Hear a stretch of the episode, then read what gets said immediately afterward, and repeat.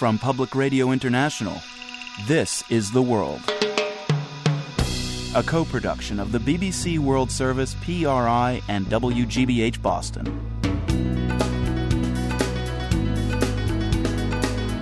It's Thursday, May 24th. I'm Marco Werman.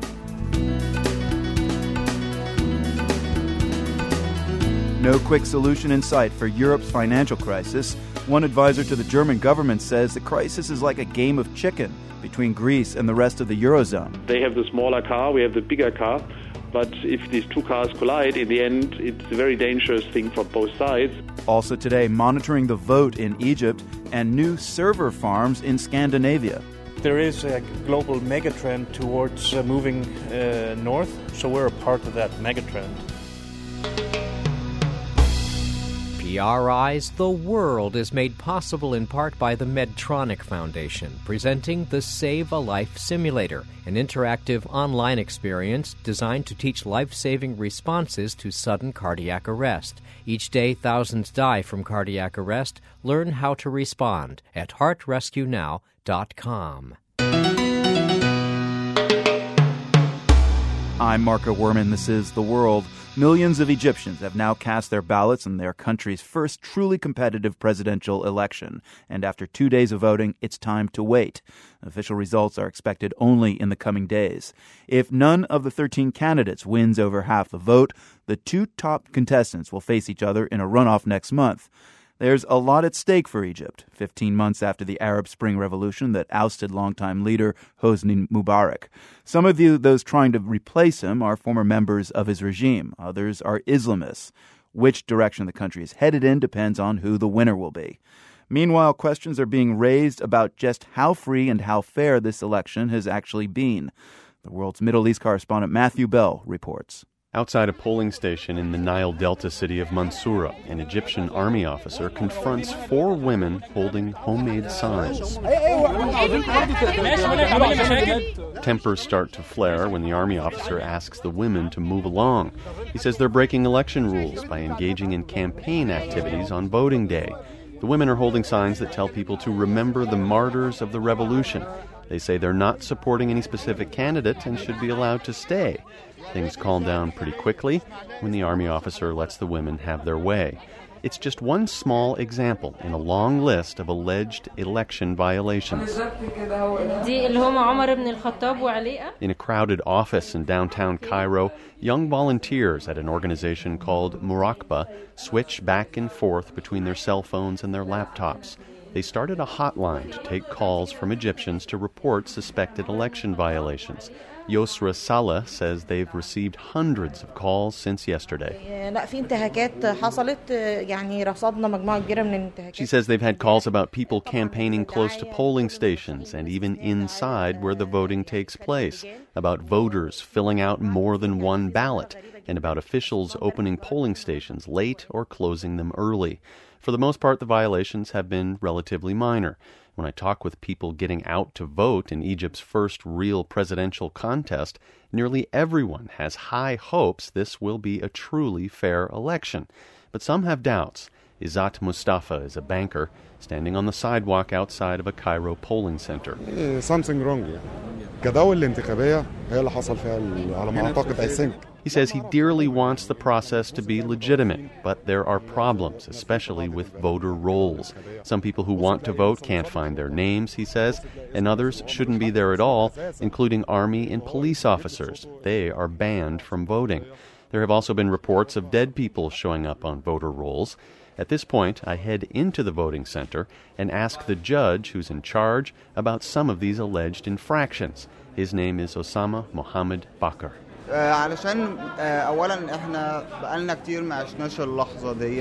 Of course, I'm taking this very serious. This is our first time to, to have this. And those poor people who are standing outside in the sun, they have the right to choose what they want, whatever. He was right wing or leftist, whatever. Uh, they have the right uh, to choose. And we are uh, judges in, in the court. We should apply justice even here in, in the polling stations. There are independent observers monitoring the Egyptian election process. That includes 50 representatives from the Arab League. Former President Jimmy Carter is also leading a delegation of monitors. But a Western diplomat who did not want to be named told me the effort falls short of meeting international standards. For some Egyptians, though, the problem goes beyond how election officials and monitors are operating on the ground. Nobel Prize winner Mohamed El Baradei says the whole episode is taking place under a cloud of uncertainty, so he's not going to vote at all. I am not taking part in the election because I do not believe that there is a level playing field, that uh, we should have had a constitution first that defined the basic values under which every Egyptian is going to live under, uh, that defined the powers of the president that we have to, to elect.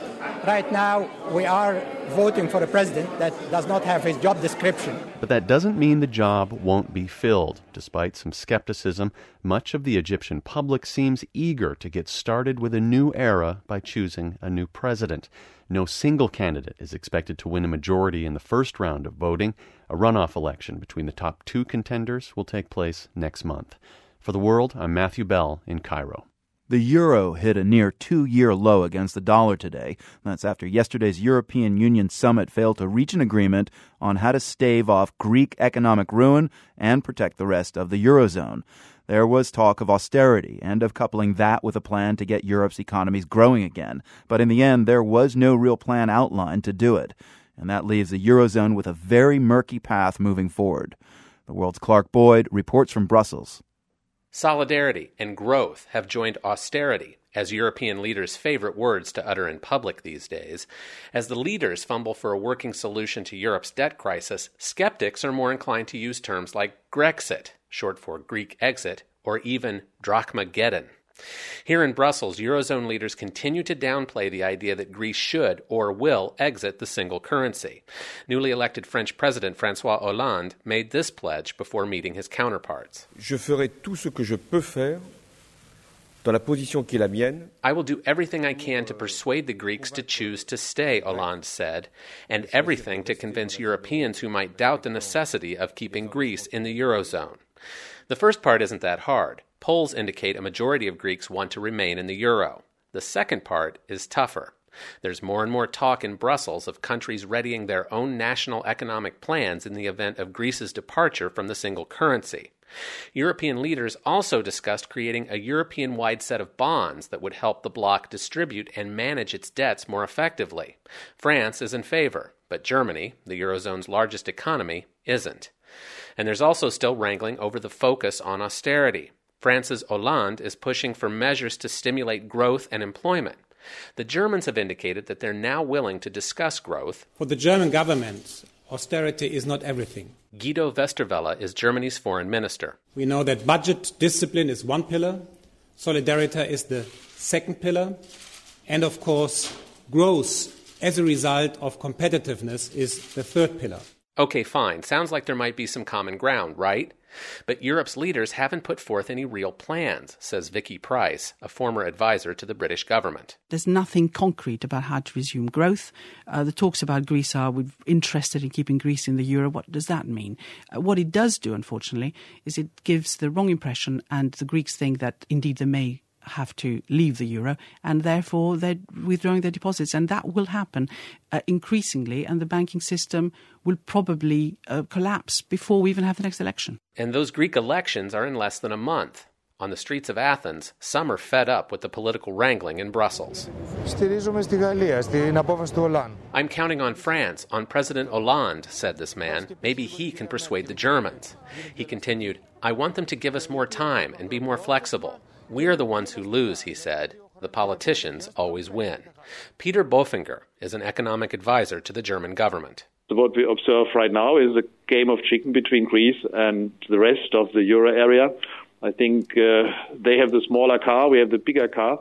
But if, if these two cars collide, in the end, it, it's a very dangerous thing for both sides, and that's why I hope that this game of chicken will find a solution. It seems an apt metaphor. Many here in Europe say they feel like they're watching a slow motion car crash, especially in the run up to next month's elections. And neither driver, it seems, is inclined to turn the wheel or stomp on the brakes to avoid it. For the world, this is Clark Boyd in Brussels. Germany has more than the Eurozone crisis to worry about. Another top concern is the Hells Angels Motorcycle Club. The German government classifies the group as an organized crime syndicate. One German state has even banned the biker gang, whose members are known for their Harleys, tattoos, and menacing looks. But it was today when officials showed just how much the gang concerns them. About a thousand police officers fanned out across northern Germany in a massive crackdown against Hells Angels members. Some even repelled out of helicopters, raiding houses where gang members live. Tobias Morchner is a newspaper crime reporter in Hanover, one of the cities where raids took place.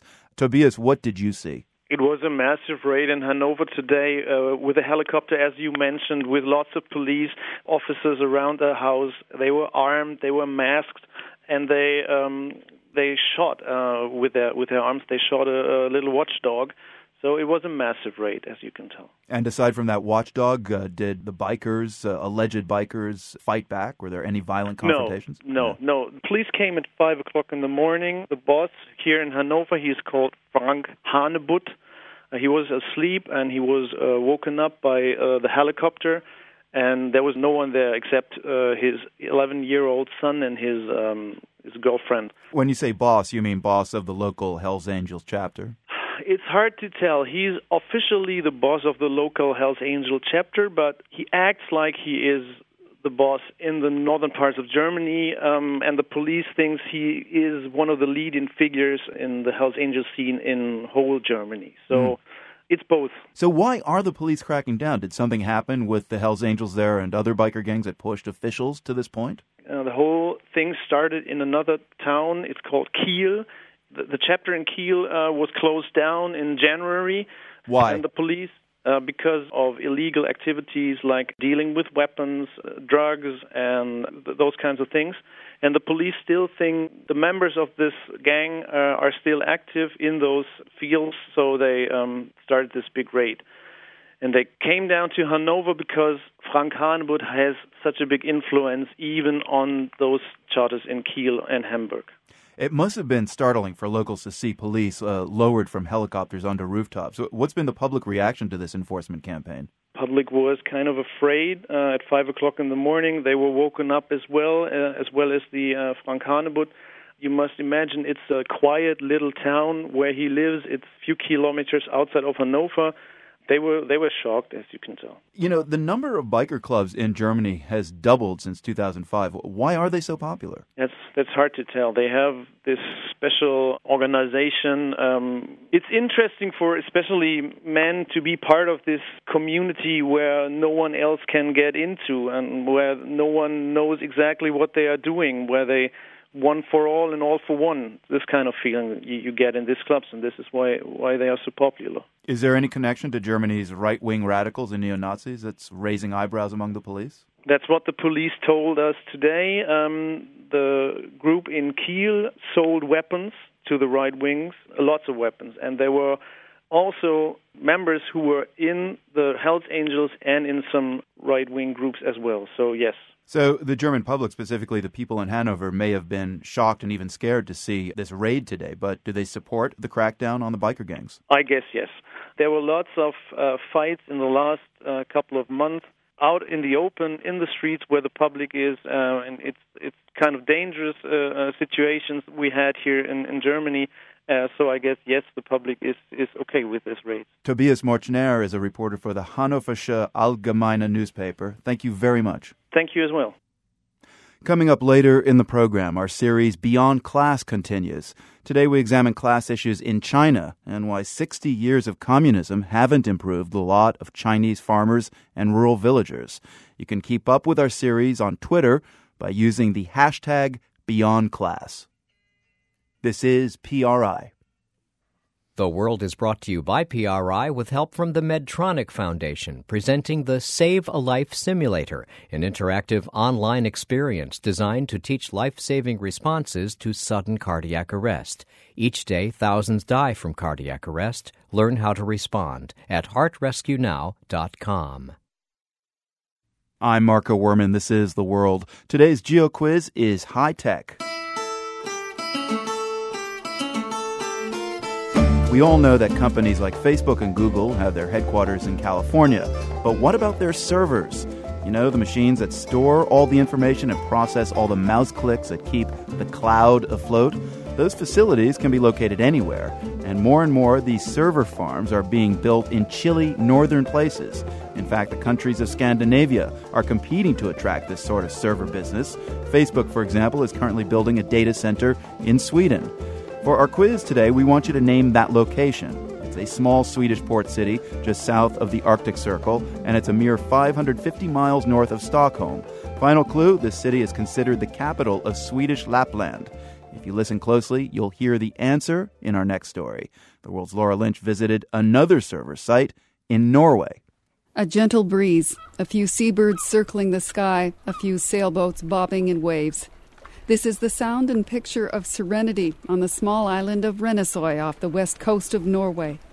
But up until just a few years ago, this island had a secret. Kjetil always wondered what was hidden just about a mile away from where he grew up.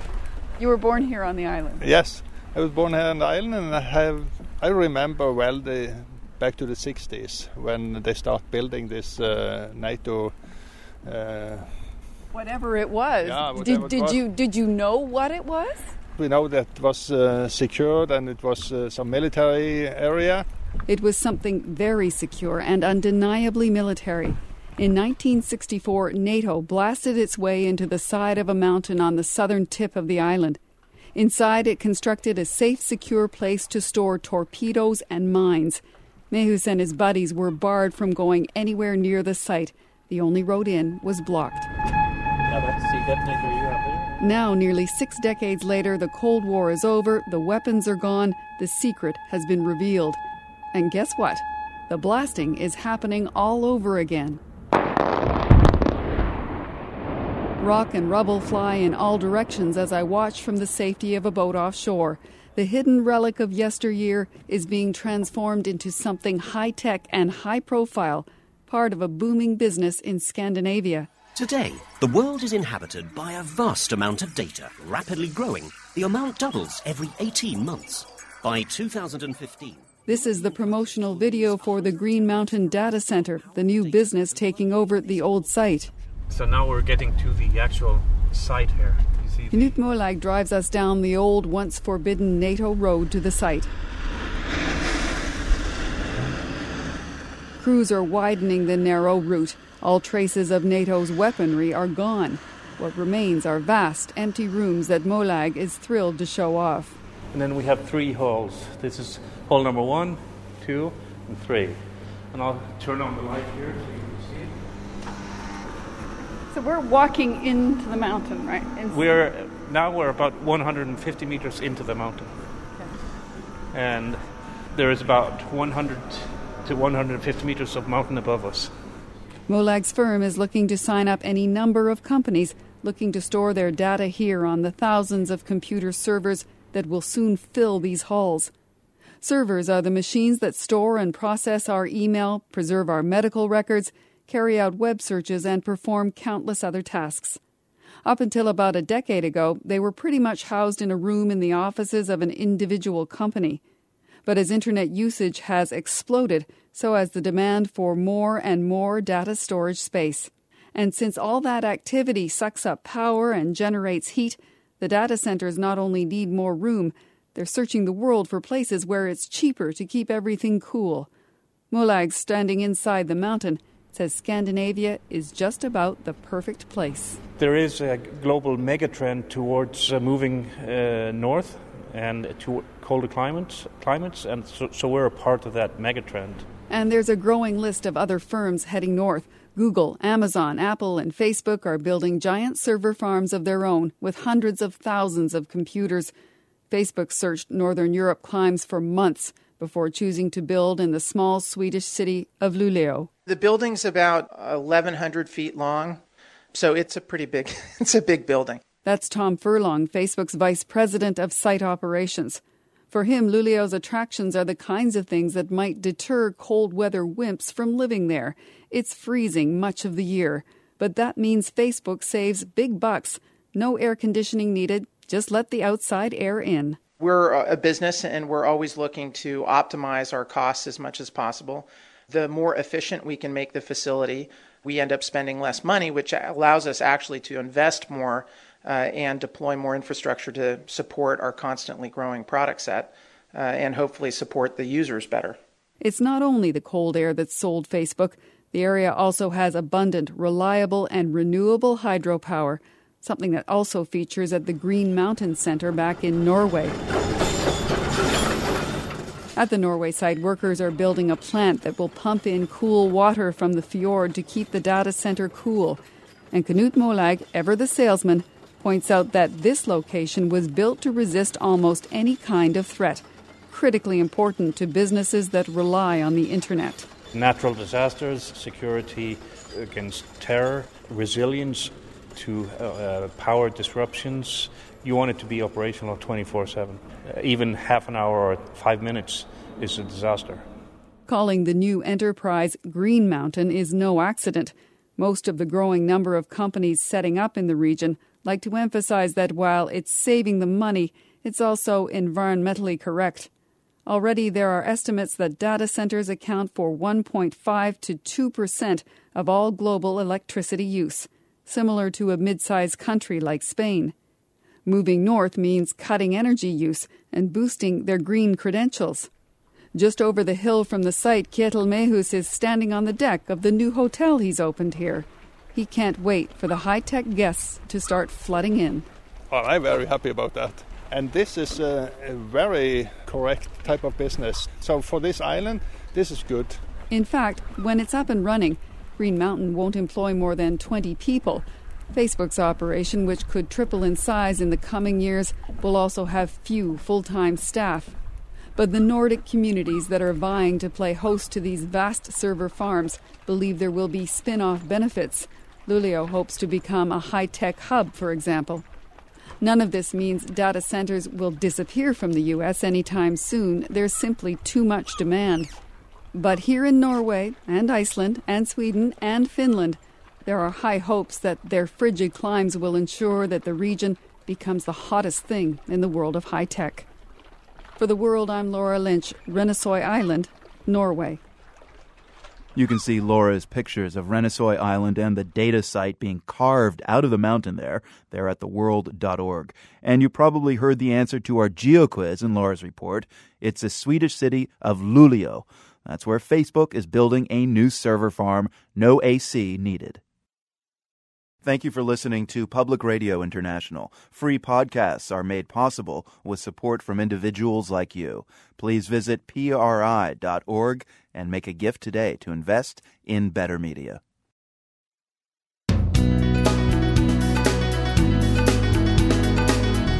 I'm Marco Werman. Ahead, how an Australian accountant got a very rare interview with Neil Armstrong. The former astronaut recalled getting ready to land on the moon. I see a smooth spot right up near the top of the screen. It looks like that's a good place to be. And I'm running low on fuel. I have less than two minutes of fuel. The World is supported by the Medtronic Foundation, presenting the Save a Life Simulator, an online experience designed to teach life saving responses to sudden cardiac arrest. Each day, thousands die from cardiac arrest. Learn how to respond at heartrescuenow.com. I'm Marco Werman, and this is The World, a co production of the BBC World Service, PRI, and WGBH Boston. China's Communist Party came to power, promising to end China's traditional class structure. Scholars, landlords, and merchants, the former privileged classes, were stripped of their privileges and sometimes of their lives. Farmers and workers were to be elevated in status and opportunity. But more than 60 years on, farmers and workers are again at the bottom of the heap. And while there's a growing middle class, China has one of the world's biggest and fastest growing rates of income disparity. The privileged and wealthiest class now is made up largely of Communist Party officials, their families, and friends. In today's part of our series, Beyond Class, the world's Mary Kay Magistad reports from Jiangxi, one of China's poorest provinces. The rolling hills and rivers of Jiangxi's Xunwu County are picturesque but this has long been one of the poorest places in China. That's why Mao Zedong came here for a month in 1930, almost two decades before taking power. He came to the county seat, Changning, which was then a dusty little village of about 1,500 people. He wanted to understand the problems and aspirations of villagers and to see how the class system worked here. This guide is giving a tour of the rooms where Mao Zedong stayed the iron frame twin bed where he slept, the long plank table where he sat and talked with locals. The guide says Mao talked to farmers, merchants, local officials, an imperial scholar, even disaffected youth. He noted in colorful detail who felt oppressed by whom, how the classes interacted, how control of property was key to wealth and power. Assisting Mao was a 24 year old local named Gu Bo, the grandson of landlords. His family was renowned for sending many scholars over the centuries to serve the emperor. But Gu Bo wanted change, says his grandnephew Gu Anjian, who I caught up with in his village home.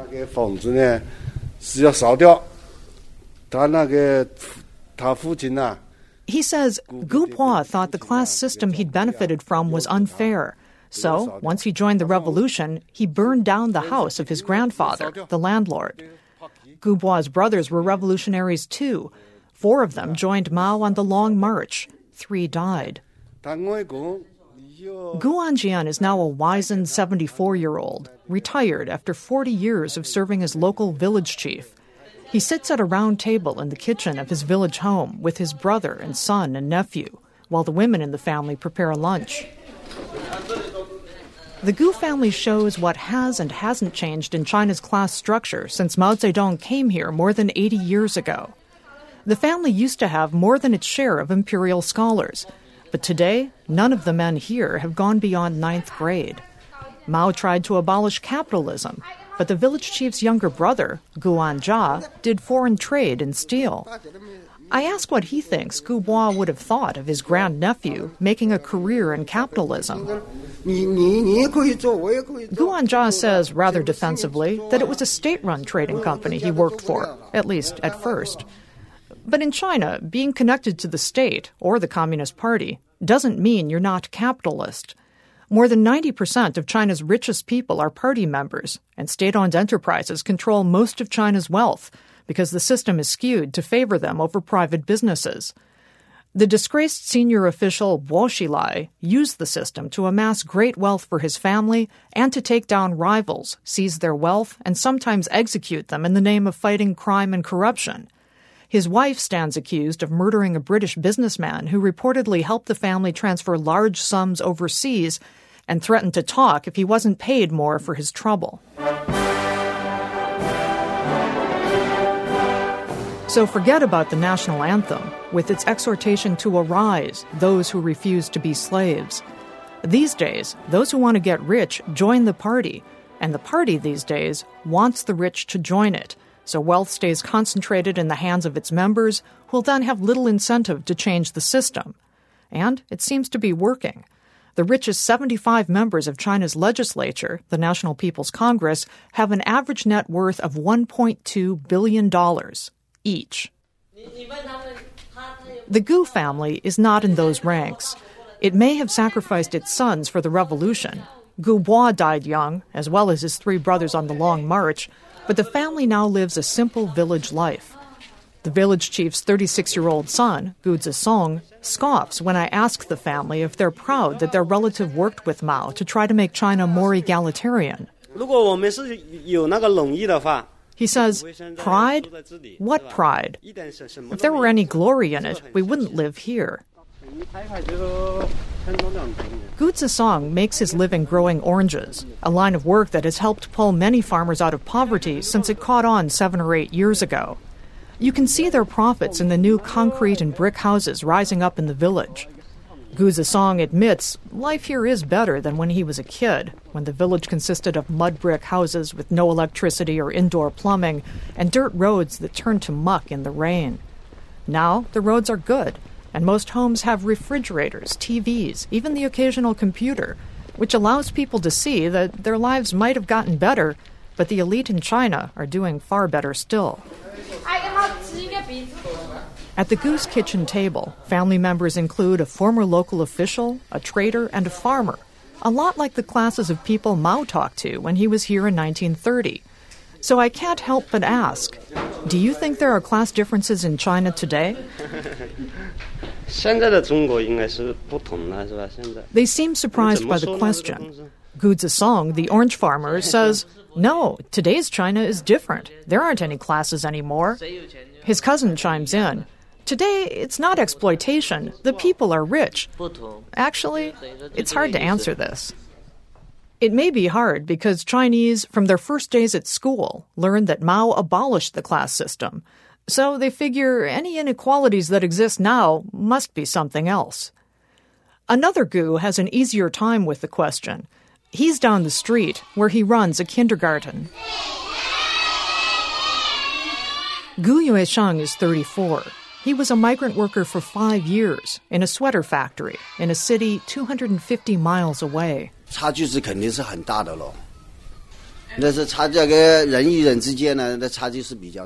He says he didn't really like the city. People looked down on migrant workers. Many workers were so underpaid and overworked that strikes and protests were common, even though independent trade unions in China are illegal. Gu says his boss was okay, but even in his factory as a migrant worker, you could only move up so far.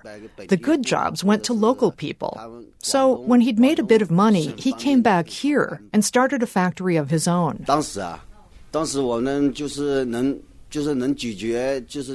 Gu Yueshang says his factory, at its peak, employed more than 120 fellow villagers and produced 4 million sweaters a year sold mostly to the United Arab Emirates and Hong Kong.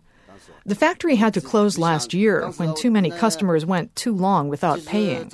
Still, Gu Yueshang is proud of having helped his fellow villagers get a leg up without having to go through the hardship and humiliation he endured as a migrant worker. His efforts have also pushed him nicely into China's middle class. It's a mobility villagers here didn't have at the time Mao visited. But with wages and expectations rising, Gu Yueshang doubts the next generation will find it as easy as it was for him, if they're not educated. He says that's what the kindergarten is about to help kids from this village get a head start and learn to love learning. Gu Yueshang says these kids will be growing up in an IT era, with almost half of China's population already online and an increasing number entering the middle class. Without a good education, he says, they don't have a chance. But he says a good education is far from enough. If these kids want to have a prosperous middle class life, you have to fight for your life. On this construction site, orange farmers lost the fight for their livelihoods, and property developers with the right government contacts won. It's in Xunwu County's biggest town, Changning, the place where Mao stayed when it was just a village. Now, there are about 100,000 people here, and luxury apartment towers are rising like mushrooms beside a river where poor women still do laundry. In one of the upscale complexes, I find Huang Chuanfu, the general manager, talking to a contractor. The complex is just across the river from a fancy new government building that's lit up at night in gaudy, multicolor splendor. When I drop in unannounced, he's wary. He asks, Are you going to ask any political questions? We're a legal company. But he's happy to talk about his project. He says he's got almost 700 apartments selling for almost $100,000 each, and he's sold most of them. He'll be in profit when he sells 80% of them, and he's confident he will. I ask if that's optimistic, given that property prices are dropping in much of China and that Xunwu is officially ranked as one of China's poorest counties.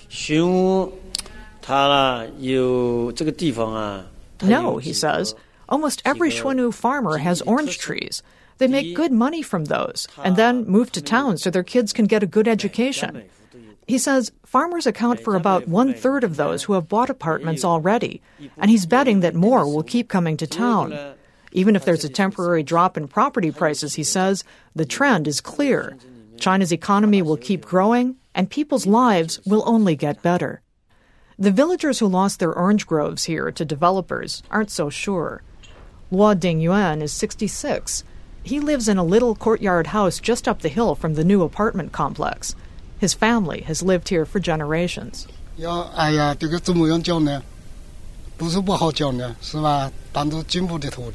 He says he used to have an acre of orange trees, which netted him a nice annual income. But then the government came and said they needed his land for development. It gave him $48,000. Not bad, given that most of the 30 million or so rural Chinese who have been turfed off their land in the name of development over the past dozen years got little or nothing. Even in this area, another group of villagers near here was moved by force, locals say, with some 500 police coming in to clear them. So Luo Dingyuan could count himself lucky. He doesn't.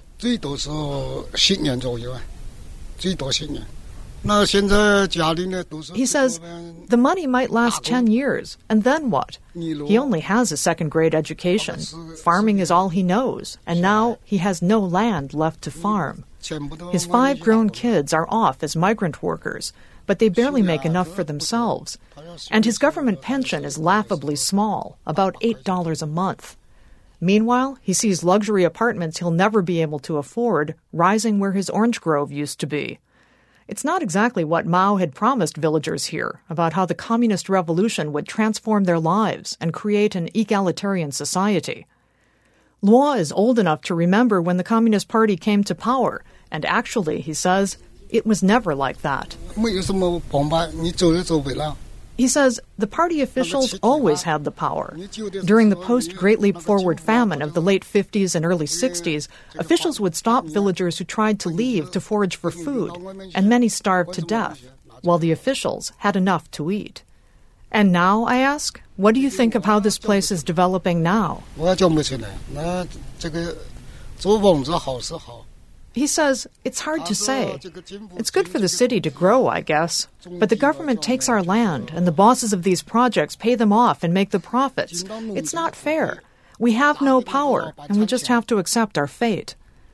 Landlords, corrupt officials, underpaid workers, farmers on the short end of the stick. Sounds like the old class system, doesn't it? I ask. No, no, Luo says. Now we don't have classes in China. At least, not like before. For the world, I'm Mary Kay Magistad, Xunwu County, Jiangxi, China. Mary Kay took some great pictures of the people she spoke with and the places she visited for that story. You can see them at theworld.org. Tomorrow, our final installment in Beyond Class, we consider whether social class is relevant anymore in some countries. Our politicians here in the U.S. certainly keep talking about it. Since when are hardworking men and women who, who, who, are, who are putting in a hard day's work every day, since when are they special interests? Since, since when is the idea that we, we look out for one another a bad thing? You know, I, I remember my old, old Fred Tenkett, and he, he used to say, What is it about working men and women they find so offensive? And over in Britain, class seems as relevant politically as ever. I think that not only are Cameron and Osborne two posh boys who don't know the price of milk, but they're two arrogant posh boys who show no remorse, no contrition, and no passion to want to understand the lives of others, and that is their real crime. Is class still relevant around the globe? We'll have that story tomorrow here on The World. Our entire series, Beyond Class, is also online at theworld.org. And by the way, tomorrow you'll be able to join some of our reporters on the series in a live web chat. It starts at 2 p.m. Eastern Time. That's our live web chat on class around the globe tomorrow at 2 p.m. Eastern at theworld.org. Hope you can join us.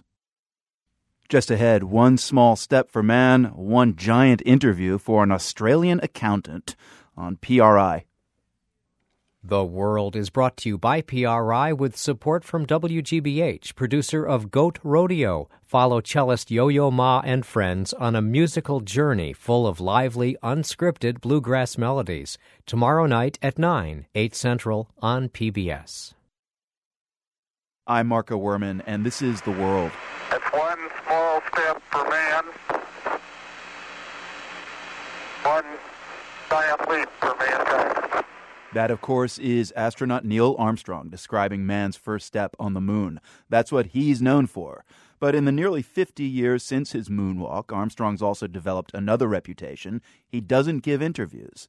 But recently, he relented. He spoke at length with an Australian accountant. Alex Malley is the CPA who landed the rare interview. And how did he do it?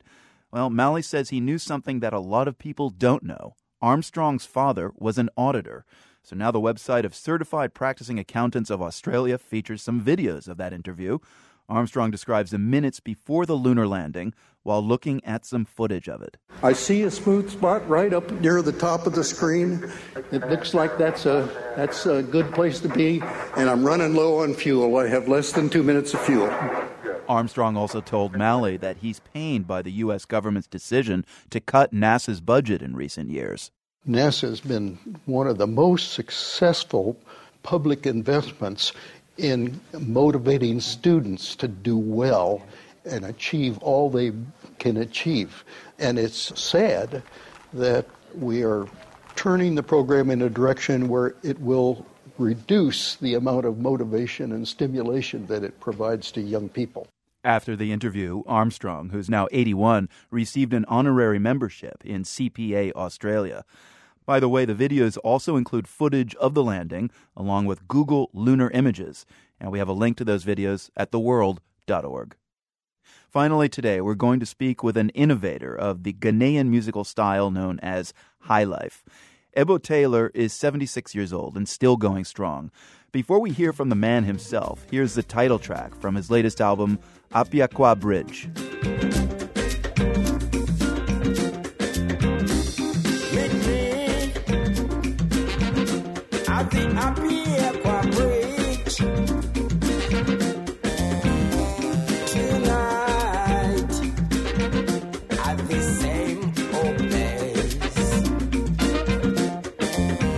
Ebo Taylor, the title refers to an actual bridge in Ghana. What is the meaning of the bridge? Uh, the bridge is in my hometown in Saltpond, and the Appia Kwa Bridge is so essential for lovers. That's where a lot of people meet their girlfriends. And so partners, couples go on the bridge and they, they kind of yeah, hold hands and romance. Mm, yes, that's the place for romance, and you know.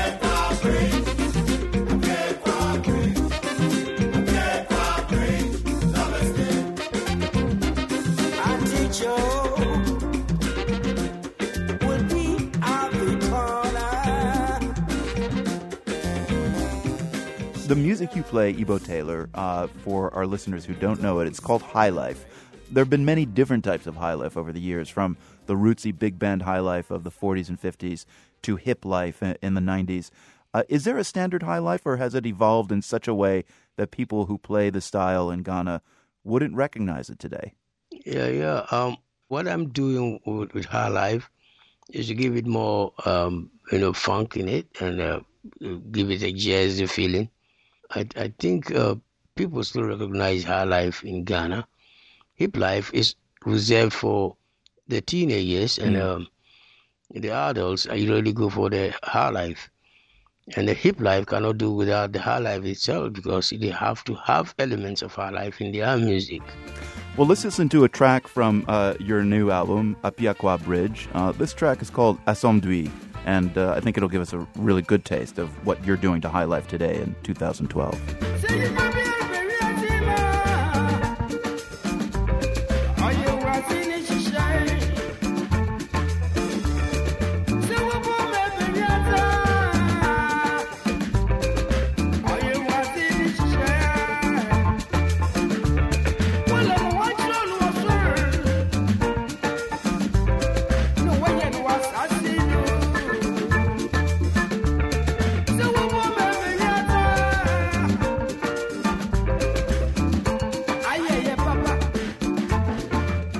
We should point out this track, Asomdui, and all of the songs on your album, Appia Kwa Bridge, were performed by you and your band Afrobeat Academy.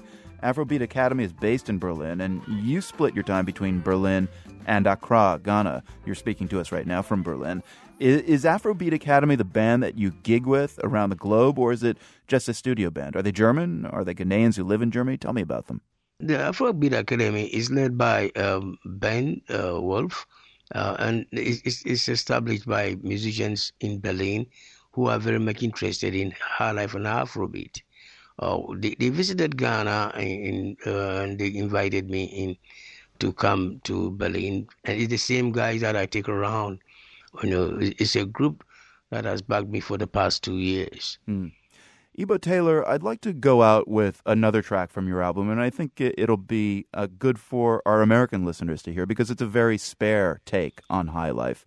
Tell us about mm-hmm. the track called Barima. It's unplugged high life, and the tone is somber, not a usual tone for high life. It's dedicated to your late wife, I understand. Yeah. Tomorrow, my wife, I, I, I wrote this number and performed uh, as an a cappella with the traditional Adinkum guitar background.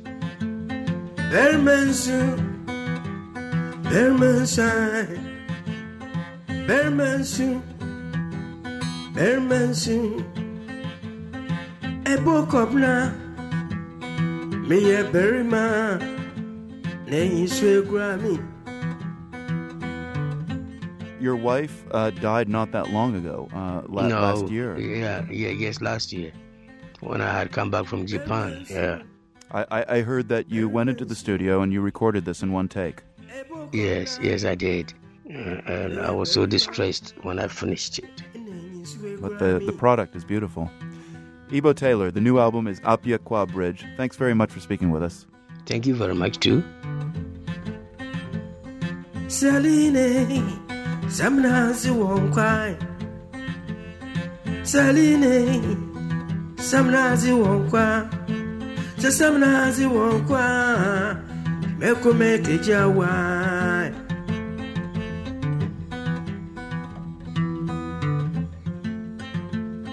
saline samazi wonkwa. Saline samazi wonkwa jamokome kejawa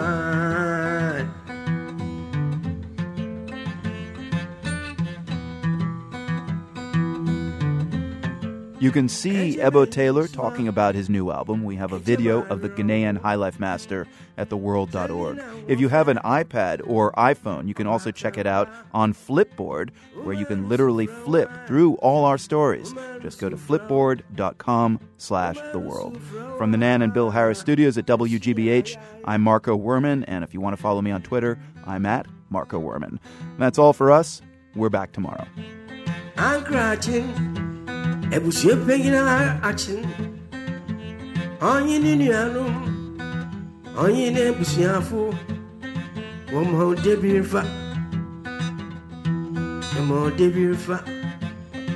The World is a co production of the BBC World Service, PRI, and WGBH Boston, supported in part by the National Endowment for the Arts, which believes that a great nation deserves great art the Luce Foundation's Henry R. Luce Initiative on Religion and International Affairs, and by the WGBH Fund for Environmental Reporting, whose donors include the Grantham Foundation for the Protection of the Environment, supporting a cooperative approach to solving our critical environmental problems while we still can. PRI, Public Radio International.